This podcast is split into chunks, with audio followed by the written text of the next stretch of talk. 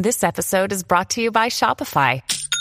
Forget the frustration of picking commerce platforms when you switch your business to Shopify, the global commerce platform that supercharges your selling wherever you sell. With Shopify, you'll harness the same intuitive features, trusted apps, and powerful analytics used by the world's leading brands. Sign up today for your one dollar per month trial period at shopify.com slash tech, all lowercase. That's shopify.com slash tech.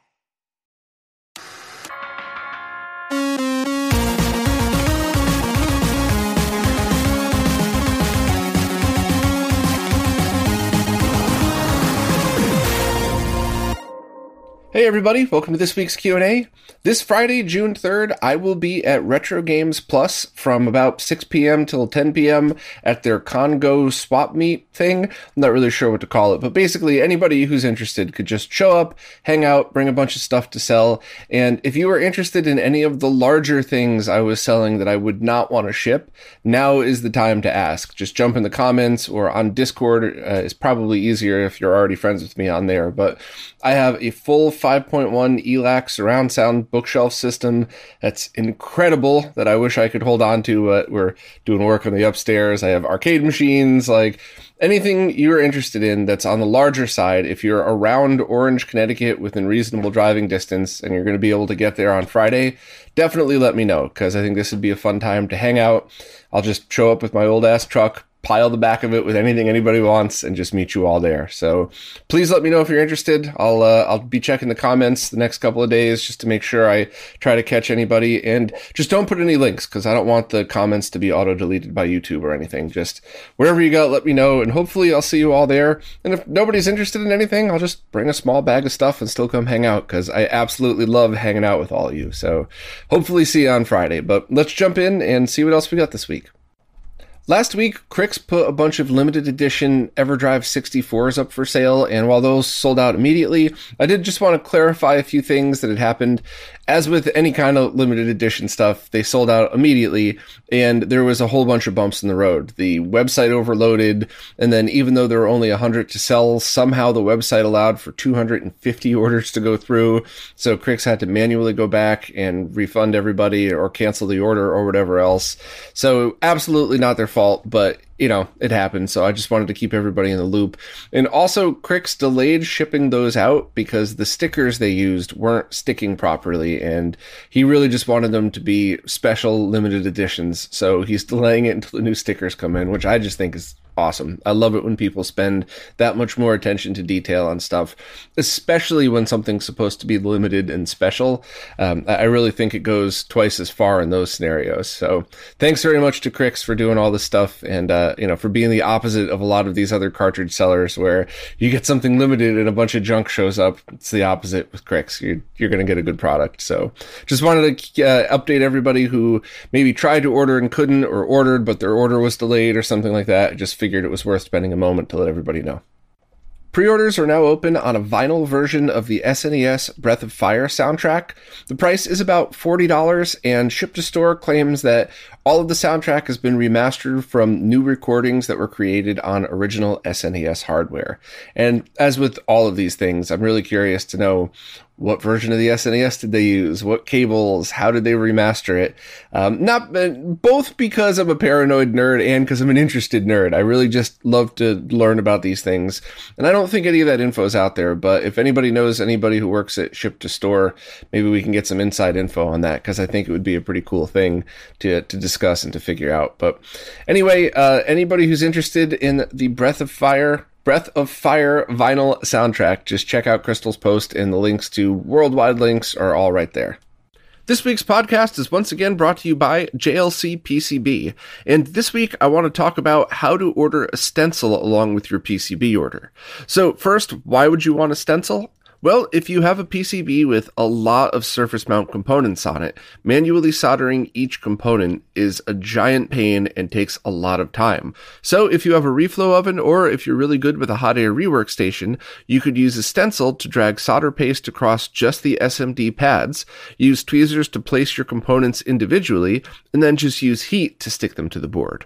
Now, how to do that would require an entirely separate video, but if you know that that's something you want to do and if that would make your life easier, all you have to do is drag your Gerber file the same exact way you normally would into J L C P C B's website, and then select all of your options and scroll down to the bottom to select a stencil.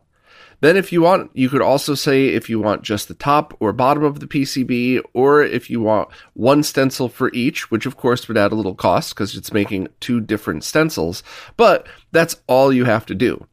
Also, if you're like me and you've placed a P C B order but then forgot to make a stencil with that, you could also just have only a stencil made for you. The options are all the same as if you had added it along with the P C B. You just have to select top, bottom, or both, or one or two stencils. Also, while this does affect shipping, J L C P C B offers many different shipping options, ranging from incredibly affordable to expensive, but arrives very quickly. So absolutely whatever shipping options for your budget, wherever it is that you're located. I'm showing options for both the U S and Canada here, and shipping's never going to be a problem with J L C P C B. So that's it for this time, but check out my other J L C P C B segments and previous weekly roundups for more info on how to order P C Bs, how to order P C B assembly, and more info on the company. A couple of weeks ago, I talked about how Crix had added a new N E S core to the EverDrive sixty-four, essentially allowing you to play an F P G A recreation of N E S games on your N sixty-four, which could be good for a number of different reasons, and while I still don't think it's going to be the definitive way to play N E S games, and I'm sure Crix doesn't think that either, by the way, Retro Kevin did a video showing and explaining the differences between the original N E S emulator that was running on the EverDrive sixty-four versus versus the new core that Crix had released. And it's a great video that shows the differences and kind of goes into it. So if you were curious yourself what the differences were and what it was like, definitely check out Kevin's video. Uh, and either way, I'm just appreciative that we get all of this cool stuff for free after we buy a product. So thank you to everybody who puts out free firmware updates. This next section is about the Retron five, and I actually have something I'm excited to talk about related to that product. ManCloud has ported over the firmware for both the Retro Freak and Retron Labo over to the Retron five. The Retro Freak firmware is a little bit more straightforward in that you're basically just having the user experience of the other similar product, but on the Retron five. And the Retron Labo one is where things get really interesting, because that was a firmware that was released years ago that allowed you you to essentially turn your Retron five into a cart dumper, cart flasher, and a whole bunch of other tools were added to it, as well as the way, uh, the ability to play software emulation on it, like uh, like the original firmware had. But when that firmware was released, it was kind of convoluted. You had to have it go through a server. It was a very strange process that I remember writing about and just thinking, how weird is all of this? And then the project was basically completely abandoned for years now. So ManCloud was able to have that firmware reworked in a way where you could just load it up on your Retron five and start using it without any of the weirdness of a few years ago.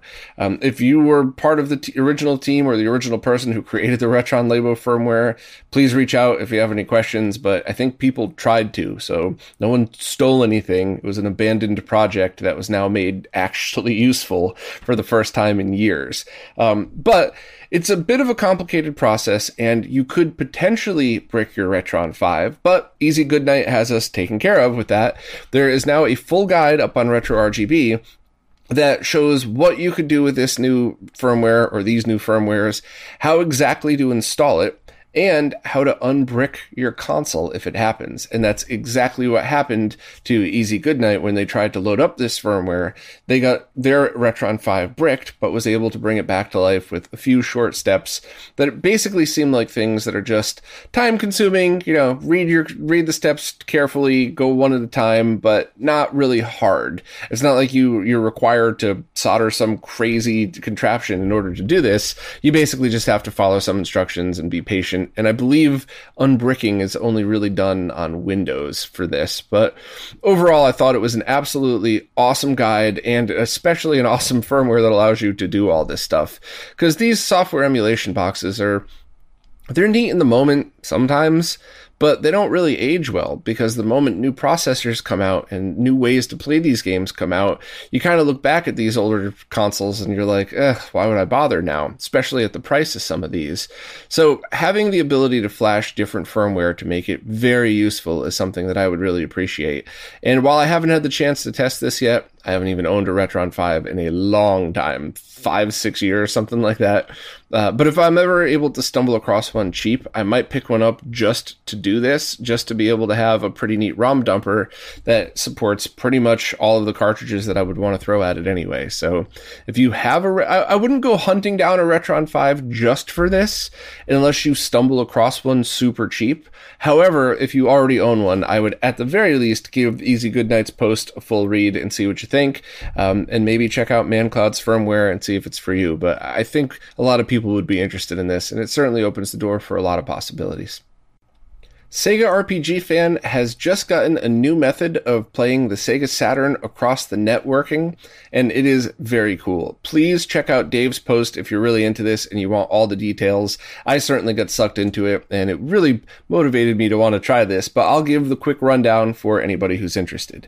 Basically, what Sega R P G Fan has done is allowed you to take something like the original um, Netlink or the X-Band cart and connect that to a different P C. So you're going to need a modem on your P C and a way to generate voltage down the line, which is easy. You could get U S B devices. There's totally kits set up to do stuff like this. But basically, you use your P C as a proxy, and you're able to play Netlink games at a much lower latency than previously achieved. So that means you could do, uh, or you could play games like um, Virtua Fighter Remix, Virtualon, Puzzle Bomberman, or Puzzle Bobble and Bomberman all across the internet, which I think is really interesting. I personally, as much as I like Virtua Fighter, I would love to play Virtualon with the big, you know, arcade stick style controller across the net with somebody else. I just think that's the coolest thing in the world. So Dave has a full guide here of what you'll need to get it running. And while it, it is a bit much, um, it, once you kind of get into the swing of things, you should be able to take care of it pretty easily.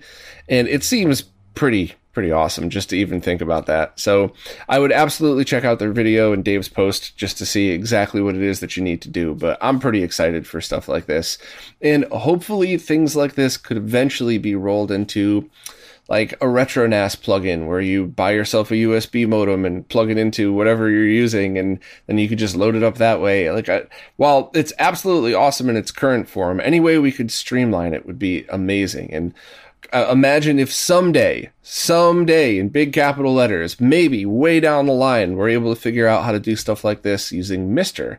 And I obviously would not want to put pressure on S R G three twenty to add this when the core isn't even finished, which is why I emphasized far in the future. But I still love to think ahead for stuff like this, because my, my nerd brain is always seeing exactly what's going on now and also watching the dominoes fall into the future, wondering where it's going to go. So I just, I see stuff like this, and in its current form, I j- just really excited about a neat way of playing Saturn over the internet, but I absolutely see where stuff like this could go in the future. So thank you so much to Sega R P G Fan.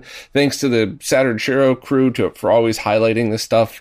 Can't thank them enough for all the work they do in this stuff, and uh, I just think it's absolutely awesome. So if you're a Saturn fan, uh, maybe you look into this, because I think it's worth trying.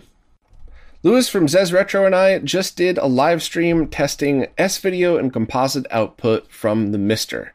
And while this is a really complicated subject that we totally go through in the live stream, I'm going to give you a quick summary here, but if anything that I'm saying doesn't really make sense, it's because it's way more complicated than I could jam in a two or three minute segment. You'd really have to suffer through the full live stream. Luckily, Lewis does a great job making it entertaining, so he's there to, to keep you smiling while I'm dicking around trying to get it all working. But I'll give you the full rundown. The way analog video is generated out of the Mister is in R G B. And in order to convert that to S-Video or composite, you could use external chips, or you could try to work it inside the core. Using external external chips is pretty easy, and in theory, depending on how you want to use it, you could actually even use an external box that you could use with anything that outputs R G B. And going from R G B to S-Video is mostly okay. Sometimes you'll run into an issue where you get some weirdness, you get some flicker, but for the most part, if you have, let's just say, an all digital H D M I setup and you grabbed yourself an old C R T that has an S-Video input, almost all of these methods will be very good. Um, I, I really like the Action Actionworks box. I think there's room for tweaking in that one, but it's not cheap, but it certainly works really well. And all of the Mister integrated cases, like the one from Retro Castle, works excellent. I was able to test a prototype from Pork, Mister Add-ons, that I thought was great as well. And after the stream ended, I got messages from a few other people saying, hey, I'm working on something too. You know, I'll let you borrow one at some point, do a follow-up stream. So R G B to S-Video is pretty in a pretty good place. It could be better when it comes to these con- external conversion circuits, um, whether it's in the I O board or a different box or whatever else. But R G B to composite is always going to be a problem no matter what. And that's because the way composite video is generated, you need the pixel clock in, as well in order to get that info over to it. So there's a whole bunch of very detailed explanations that I, I definitely got into in the live stream that explains why and how. And I only went as smart as I am. Smarter people would definitely be able to explain it better. But I think I did a good enough job explaining why this isn't an easy thing. So at the moment, right now, if you want composite video from a Mister, the Retro Castle case is by far the best option for one interesting feature. There is a screw terminal in the back of this thing that is actually a trim cap or a variable capacitor.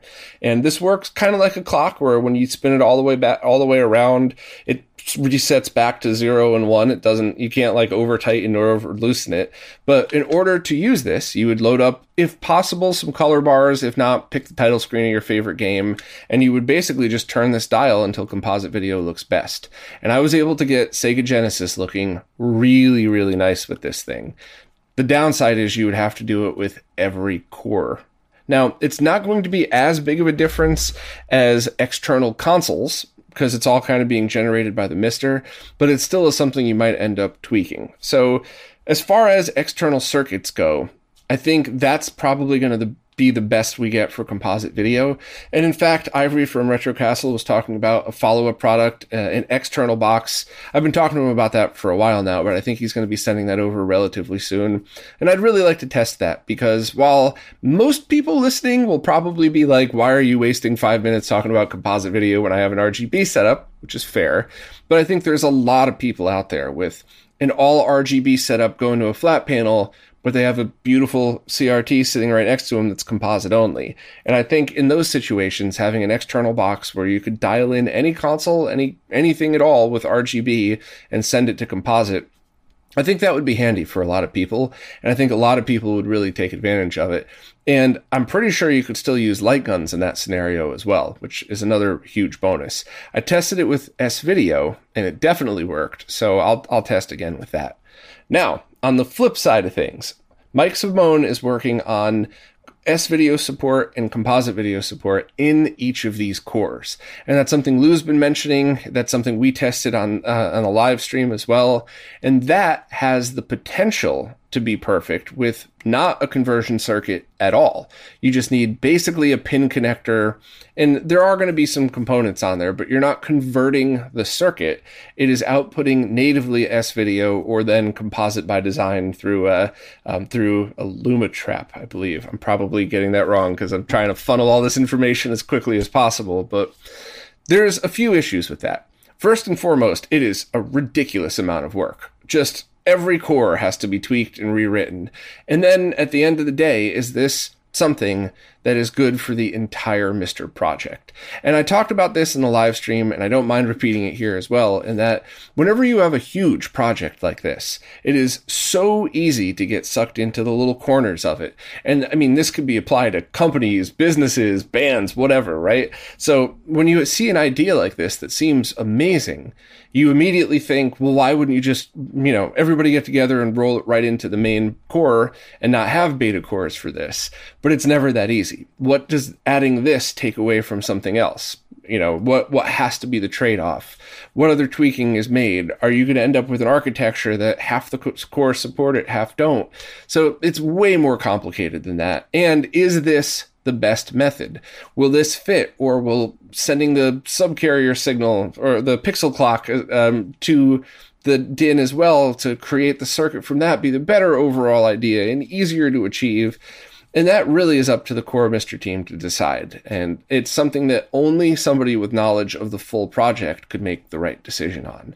So I, I wanted to add that little bit of, I don't know, politics, if you want to call it that. I wouldn't, but whatever. I wanted to add that last little bit in there just just because it's so easy for, for somebody to just get excited without realizing that while this is amazing and I really appreciate the work Mike's doing, the final implementation might be a little bit different. So that's another reason why I haven't done the analog video out of a Mister video yet, because I just want to make sure a lot of this stuff is kind of finalized and we make the decision of, do we need direct video? Do we need dual RAM? Do we go with the I O board? There's a whole bunch of things to discuss. But basically, right now, you could get composite video and S-Video through the solutions that I linked and showed. And you could also get direct S-Video and composite using Mike's beta cores. And hopefully that'll evolve into something that everybody could use without being in beta. So hopefully I gave you like a five-ish minute rundown here that kind of puts all of this into perspective. If you care enough that you really want the more details, you're probably going to have to sit through the live stream. Sorry about that. I wish I could have condensed it a little bit smaller, but it's kind of hard to. Uh, and if nothing else, I have the post here summarized as best I can. This is probably the two-minute version in the post. So any more questions about this, let me know. I'll be doing a follow-up stream when I get the newer adapters in, because I do definitely think signal conversion is something that it's not going to sell a million adapters, but it's something that could absolutely help a big chunk of us. A Palm O S developer named Aaron Ardiri has just released source codes for a bunch of different games that they originally worked on. First of all, does anybody remember Palm O S? Because I probably would have forgotten all about it if I didn't see Crystal's post. But I absolutely love seeing stuff like this, because this is preservation at its best. The original developer just released all of the source code for all of the stuff that they worked on. So now this could be preserved for everybody to check out, to use, and to understand how the Palm O S worked a little bit better. So there's a bunch of games on here that are uh, originals. There are some clones, um, including Donkey Kong and uh, Kung, which is like a Donkey Kong game, and Mario Brothers, which is a Mario Brothers clone. There's, there's a bunch of fun stuff on here, but basically this is just a really neat look into the Palm O S and some of the games that were on there. And I'd be interested to see, did any of you play any of these games or even own a device with Palm O S on it? Uh, I'd certainly would be interested to hear anybody's stories about it, because I have a couple of vague memories, but the architecture never turned out to be something that I could really use at that time for the work that I was doing. So I don't think I ever owned one, or I owned a device with it, but I'd love to hear anybody's stories about it. Hi, I'm Daniel, founder of Pretty Litter. Did you know cats tend to hide symptoms of sickness and pain? I learned this the hard way after losing my cat, Gingy. So I created Pretty Litter, a health monitoring litter that helps detect early signs of illness by changing colors, saving you money and potentially your cat's life. Pretty Litter is veterinarian developed, and it's the easiest way to keep tabs on your fur baby's health right at home. Go to pretty litter dot com and use code SPOTIFY for twenty percent off your first order and a free cat toy. Terms and conditions apply. See site for details. When you need mealtime inspiration, it's worth shopping Kroger, where you'll find over thirty thousand mouthwatering choices that excite your inner foodie. And no matter what tasty choice you make, you'll enjoy our everyday low prices, plus extra ways to save, like digital coupons worth over six hundred dollars each week. You can also save up to one dollar off per gallon at the pump with fuel points. More savings and more inspiring flavors make shopping Kroger worth it every time. Kroger, fresh for everyone. Fuel restrictions apply. Pre-orders are open right now, today, June first, for all aluminum shells for the Nintendo Switch Lite. These are the ones that Tito from Macho Nacho Productions talked about in a previous video, and the price is two hundred dollars, and they're expected to ship in a few weeks, probably by the end of the month. So this is something that was pretty neat, and I loved Tito's video on this, both because it was a really neat look at the case and if somebody would like it or not, but also it was a really great teardown guide for the Nintendo Switch Lite. So that was a, a worthy video to watch, even if you're not interested in aluminum shells. But if you are, definitely check out that video, as well as another one uh, on the YouTube channel Wolf Den, and of course Tito's original post on it for more info. But this is a really cool and unique way to add something different to your Nintendo Switch, and it does not look like the easiest transplant, but it's definitely doable. And, you know, of course, this is a premium product, right? So there's no need to upgrade to this. You could totally just use the original shell. But if you want something different and you want something unique and, you know, something that'll definitely stand out, or, you know, whenever you pull out your Switch in front of your friends, this is definitely something that is, is pretty unique and awesome. So please check out the post and Tito's video on it if you're interested. If not, like I said, I'd still watch that video anyway, because it was a really cool teardown of the Switch Lite. But links to everything you need are in the post, and uh, I'd love to see more of these out in the wild. Now it's time for this week's Mister Updates, care of Lou from Lou's Retro Source. As always, I will fumble through these to the best of my ability and as quickly as I can. And if you hear anything that piques your interest, please go back and watch Lou's video for a lot more details, as well as read Lou's post. Don't forget to subscribe to him, please. Uh, so starting us out, first of all, Eric S five has just forked the Commodore sixty-four core for one that is for the Commodore one twenty-eight and has implemented features that are exclusive to the Commodore one twenty-eight. So that's pretty neat. If you were a fan of that platform, now you could have that experience. And I believe it's still a work in progress, but uh, it is usable. The, also, the in-progress P C X T core is available in beta form and can be downloaded from the project's GitHub. It's now based off of K F P C X T, which is another one of those cores, um, and it's also a turbo mode was enabled, allowing four point seven seven megahertz or a whopping seven point one six megahertz. I love looking back and seeing P Cs back in the day when they had those turbo modes. Um, also, uh, R C A Victor Co. announced they're creating a new core for the arcade game Psychic five from Jalico. Jalico? Does anybody know how to sp- pronounce that? I, I, I've been playing their games since I was a kid, and I don't think I ever knew how to pronounce it correctly. But anyway, it's an action platformer that features hovering as an important game mechanic, so it seems like a pretty ne- a neat and unique one.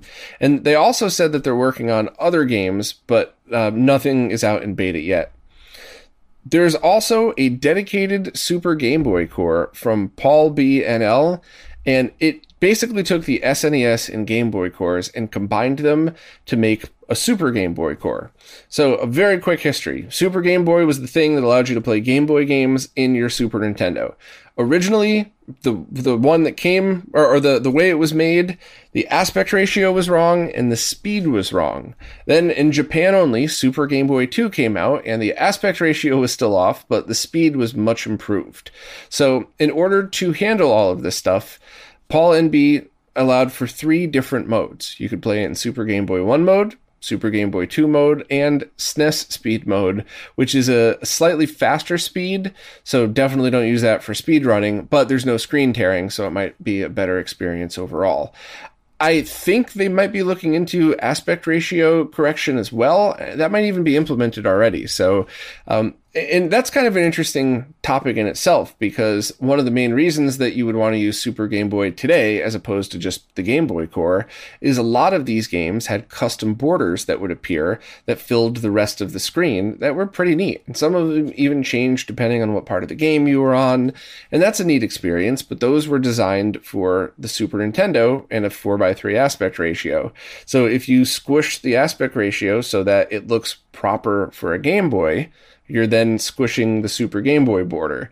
So there's no perfect way to experience Game Boy via the S N E S, whether it's in a core or on the original console, but this is really cool. So thank you very much to uh, Paul B N L for doing this, because I think there's just a bunch of fans of the unique Super Game Boy experience that uh, now have a chance to to really do it whichever way they prefer.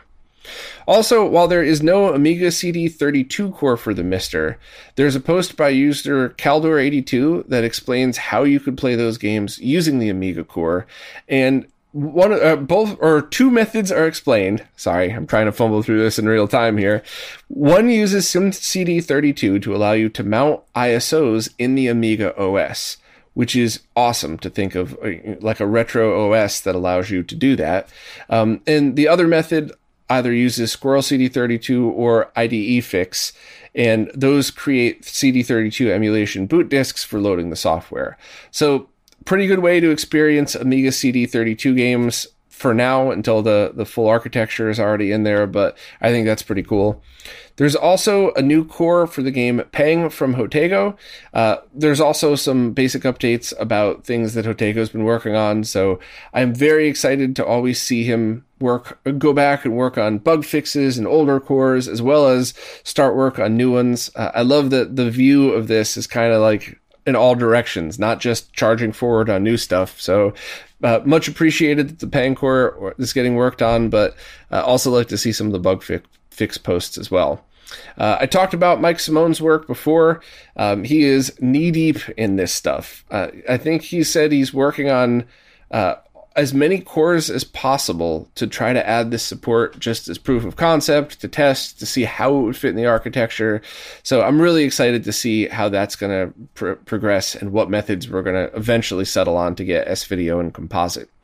Uh, there's also a bunch of miscellaneous updates um, for different cores. Ace had added a bunch of updates to his cores, and another very cool addition to the main Mister software. So when you run whatever your update or software of choice is, mine's still Update All, you get the main architecture update. And my favorite of these is if you just delete the video mode from the I N I file, it'll use E D I D to automatically select the resolution of whatever it is that you're going to, which I think is so cool, because I have a twelve eighty by ten twenty-four five point four screen sitting right here that's only got three milliseconds of lag. That's kind of neat. It's kind of a cool way to play. And by the way, Mister resizes everything to four by three, so you don't have to worry about the panel's aspect ratio being off. But I also use it with my capture card, with T Vs and everything else, and I'm constantly changing it. So I think it's really cool to be able to have that feature, and you could always use the alternative I N I files. So if you plug it into a display that's, let's say, four K, but it's detecting it as seven twenty or something, I'm, I'm making stuff up here, but you could always just program in your alternate I N Is and then just go right in the menu to select which one you want. And when you reboot, it'll stay in that mode. So it's really the best way you could possibly do this. Um, I, in fact, think that the Mister I N I file should by default not have that there, so it just automatically detects what resolution it should be running in. I think that's a really good thing to get people started and to help people who have multiple monitors they want to use. Um, there's also a few other bug fixes and t- uh, tweaks, a direct video fix from Paul B N L, and you could now use horizontal video filter for vertical in interlaced modes, and a bunch of other adjustments to care of Wicker Waka. So, as always, thank you to everybody who contributes to the Mister Project. Thank you to Lou for keeping all of this stuff in one place for us, so we don't have to go searching through all the Discords and forums and Patreon accounts to get all this. Much appreciated, and uh, man, really exciting time to be a retro gamer, huh? I recently did a talk, podcast, chat, whatever you want to call it, with Matt, a k a. Mateus Bayes. We have featured his work on RetroRGB quite a bit in the past. Uh, I really enjoy how he translates incredibly technical stuff over to something that many people, if not most people, could understand.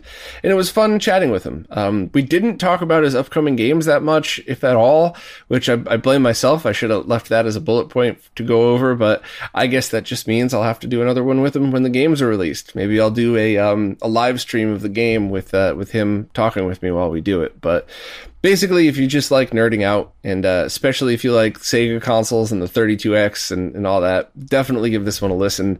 We get a little technical, but uh, I don't, I, so I called it a nerdversation, because if you're just looking for a casual chat, this borders a little bit more technical, but hopefully all my nerd friends will enjoy this one. So thanks to Matt very much for his time. Please keep doing those awesome videos, and I'll keep everybody posted when his games are released. Will from Will's Console Mods has just released a T M S S removal board for Sega Genesis consoles. And T M S S is Trademark Security System, which is that screen set that says produced by or under license from Sega Enterprises L T D that pops up on most Genesis consoles. And what that's doing is checking to make sure that the cartridge you've inserted is an officially licensed cartridge. There are two downsides to T M S S. First, a bunch of original Japanese launch games won't boot without T M S S. So that means uh, Space Harrier, Thunderblade, and Afterburner, the Japanese versions, won't work on actual Genesis consoles, which is kind of funny. Um, also, it takes four or five seconds for that thing to go away, which, if you're playing one game at a time, yeah, of course, don't be impatient. Just wait the five seconds and you're done. But if you're a tester or somebody, especially a speedrunner who's going to constantly reboot and start start over and stuff like that, those four or five seconds start to add up really quickly. And for that exact reason, I choose some earlier model ones that don't have T M S S built in, just so if I'm constantly rebooting a, a console all day long, trying to get a mod to work or test something or get some footage, I'm not end up wasting, I'm not wasting minutes total of my time over the day. I could just skip to it. So maybe I'm just impatient. I'm all right with that. Um, so Will designed this board that sits right over the cartridge pins. You do have to cut some traces. It's not the easiest install, but it's also not the hardest at all. Um, there are a few downsides though. First of all, this has not been tested on Model three Genesis consoles. However, I think that might be one of the best uses for it. I'll get back to that in a second. Um, Model ones have been tested and working on Genesis and Mega Drive consoles, and same with Model two, but no one's tested it on the Model three yet. So that'll probably be up to one of us to test, which is totally cool. The only other downside, though, other than some models not being tested, is that if you want to play cartridge-based games, you can't have a Sega C D plugged in with this board installed. So you can still use a Sega C D. Obviously, Genesis one and two. Genesis three doesn't support that, but you can still use a Sega C D. But if you just want to play a cartridge game, you have to pop it out from the Sega C D in order for that to boot. So basically, if you're a Sega C D user, think about this and see if this will work with your total work flow, and if not, this might not be for you. On the flip side, though, if you're already triple bypassing a Model three Genesis, and we prove that this does work with it as well, there's no downside, because you can never plug that into a Sega C D. Same with a Nomad. And I've been using my Nomad recently for all my testing because it's portable. I got Greg's awesome battery pack on there, which lasts a long time. So now I could just have composite and R G B right from my handheld, testing it on a whole bunch of different things with the two forty p test suite. So I, I think I'd probably add that, uh, add, add it to my Nomad just to save those four or five seconds at all my testing there. So if this is something that you're interested in, please check out Will's, uh, Will's page on it. And of course, um, Sterling's full post on RetroRGB for more info, but it's uh, it's something that I think a bunch of people might be interested in for a few different reasons. The guide's right here, and it's fifteen euros. So it's about twenty bucks, I guess. Um, if anybody's interested, so kind of a fair price, but check out both uh, the post and the page for more info. And I will hopefully get around to testing it on a Genesis three soon, because I'm pretty curious about that. A new firmware was just released for the MemCard Pro that adds a few bug fixes and tweaks, and also adds support for different hardware revisions for the MemCard Pro itself. So I'm sure many of you are already aware, so I'm going to just do this super quick, but since we're in the middle of a brutal global part shortage that is killing so many of these projects, many people are trying alternative hardware configurations to make the same thing. And the end user result is identical, but the chips that are on the board and the firmware is different. So some companies are taking the approach of having different hardware revs, and you just have to match the firmware up to it. And the way the MemCard Pro team is going about doing it is trying to have the same firmware download that you could use on any hardware revision, and it'll essentially work the same. There's some slight differences in the procedure, like one you have to manually delete and merge something, the other one each does it automatically, but it's very, very basic stuff. It does, it's not really something that you have to worry about. Just follow the instructions, check the contents of the card after you're done updating, and, and you know, basically do what they say. But overall, I think this is awesome. Uh, it really sucks that we're all going through a part shortage that affects and is really negatively affects the end customer, the manufacturer, the designer, the, like everybody's screwed with this. So it's very cool that the team is pushing forward, trying different hardware revisions and making it easier for all of us to continue to use that hardware regardless of what's inside. So uh, if you want any more info, check out Ronnie's post. And if you own a MemCard Pro or have one on the way and you want the latest firmware, just read through the bottom of the firmware page to get the exact details that you need. But overall, it seems pretty straightforward. And I'm just, as always, very appreciative to any firmware updates that come out. I have a couple of pretty awesome announcements related to this year's Retro World Expo. I am incredibly excited about this, and I felt like now's the time to take a moment to explain why I'm so fired up. And then each week, as I open the podcast, I'm going to announce a little bit more that we're doing. So give me a minute. I, I can't wait to tell you exactly what this is. So Retro World Expo is a retro gaming themed expo that's been happening for years now. I was at the first one. It's always been my favorite expo. The team that runs it is awesome.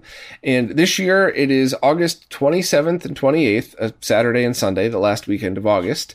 And the expo is located in Hartford, Connecticut, which is pretty much directly between Boston and New York. Uh, one might be quicker to get to depending on traffic, but it's about right in the middle. And it's also right next to Bradley International Airport, B D L, with free transportation to and from the hotel if you use the hotel shuttle. So this is a perfect location for anybody on the East Coast, as well as anybody who just wants to fly in, which is why I thought it would be a great expo to sponsor and be a part of, to have kind of a fun meetup section for people who are friends of RetroRGB. Uh, and you vultures, sponsoring means that we're paying to sponsor Retro World. We're not getting paid for it, so you could save that trolling for C G D. But uh, we are sponsoring the expo, or one of the sponsors, and we're also going to have a RetroRGB and Friends section, which basically is the same expo that anybody who's been there. It's going to be the same type of layout, but the people who run it were nice enough to place everybody that's kind of affiliated with RetroRGB and our friends all in the same area. So every week I'm going to be announcing somebody that's going to be at this expo that you might want to come visit. So while of course the expo is going to have their own guests and panelists like they always do, and there's always a great lineup of people, we're also going to have us, you know, retro nerds section. So if you want to come hang out and meet any of us, uh, you know, whatever, we're going to be there. So I'm very, very excited about this. It's uh, always been my favorite expo. This is going to be uh, the only one probably that I'm going to be at this year. And I want to make it really big. So every week as I start the podcast, I'm going to give a very short rundown, way shorter than this, that explains the, the, the expo, explains the section, and announce another person that's going to be hanging out, some with their own booth, selling unique and interesting stuff, and other people just there as guests, hanging out, bouncing between our booths, and and just kind of being there and being a part of this. So I'll start next week announcing the different people that'll be there. You could already see who the official guests of the expo are by going right to their website, and uh, I'm just really looking forward to hanging out with everybody. And this one's driving distance of me, so no matter what happens, if I'm still breathing, I will be there at the last weekend of August. I could, if I started right now, I could walk and be there by midnight. So there's no excuse for me to, there's no way I'm missing this one. I will be there, and it's going to be big. There's people from all over coming to hang out, uh, and this is going to be a whole lot of fun. So I'll keep announcing guests as the week goes on, and if you are thinking of going to any expo on the East Coast this year, this is going to be a big one, and more people are joining even as I talk about this. So it's uh, it's going to be pretty exciting. I hope to see as many of you there as possible. Any questions, ask in the comments, and I'll I'll gladly answer whatever anybody needs to know about this. Well, that's it for this time. There was some GameCube component video cable drama happening in the past week, but we don't have the full story yet, so I wanted to quickly mention it here, but also just say that I think I'm still going to completely reserve judgment until the last facts come in and we could figure out what happened. But I do think it's a worthy discussion, and I actually think it's the perfect topic to add to a follow-up podcast about clone companies, because Nick and Zach did that a while back, and we tried to keep it on topic. I know a few people were upset that we didn't talk about a few different subjects, so I think this is the perfect time to go back, cover everything we missed last time, and then cover the conclusion to whatever it is that we just figured out last week. And I think the better forum to do that is a, a long-form discussion where we could really go through and discuss all of the facts and really figure out what happened, because clone companies really do ruin it for for everybody, whether uh, you know whether you realize it or not, because it's usually more of a long-term repercussion. I do think it's an incredibly important conversation to keep having. So, as always, thanks to everybody who watches, listens, plays nicely in the comments, and especially thank you to people who do not support clone companies or support companies that support clone companies, because whether you know it or care or not, it will eventually ruin it for the rest of us. So thank you all so much. Uh, if you'd like to support RetroRGB instead, their links are all down below, but really, just thanks for listening, thanks for watching, and thanks for caring about this stuff. And I'll see you next week.